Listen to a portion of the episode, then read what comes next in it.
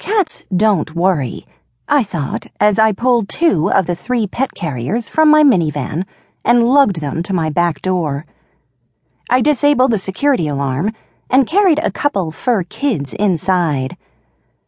Cats are brave, sometimes afraid, always curious, but they do not worry.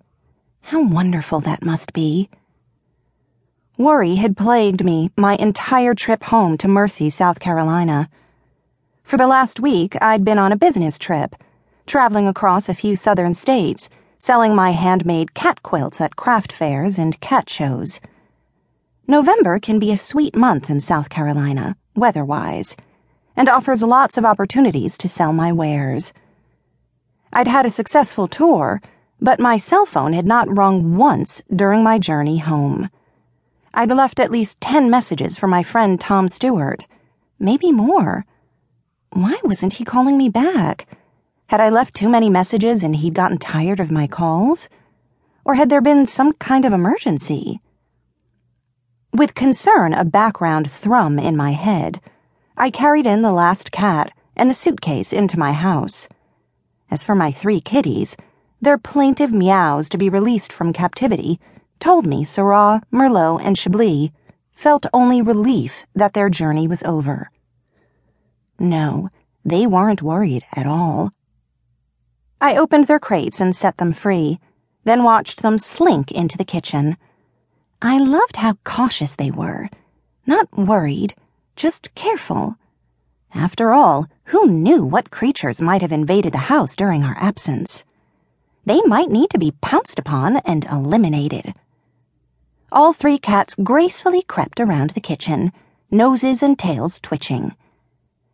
But it was the invisible invader that continued to bother me. The one inside my head. I went outdoors again. This was the first real wintry day I'd experienced in a week. Cold wind blowing, gray skies above. I unloaded the quilts left unsold, again rolling through possibilities as to why Tom was not returning my calls. I went back in the house and set my suitcase by the washer. Before the trip, I'd left a large box in the utility room, and now, as I carefully packed away the remaining quilts, I recalled what had happened the night before I'd left town. Tom and I had enjoyed a nice dinner, and then watched a DVD while cuddled on my couch. He said he would miss me. I knew I would miss him too. I talked to him on the phone the first five nights while I was away. Then my calls started going straight to voicemail. Was it something I said? Problem was, I was so tired during our last conversation, I couldn't even remember what we'd talked about. Did he think I was blowing him off? Merlot pressed against my calf, his warbling meow pleading for me to quit standing around and provide him with food and water. He's a big boy, a red Maine coon cat with a giant appetite. I opened the pantry and took out three cans of tuna cat food, thinking how I should have followed through, phoned my stepdaughter Kara, and asked her to see what was up with Tom.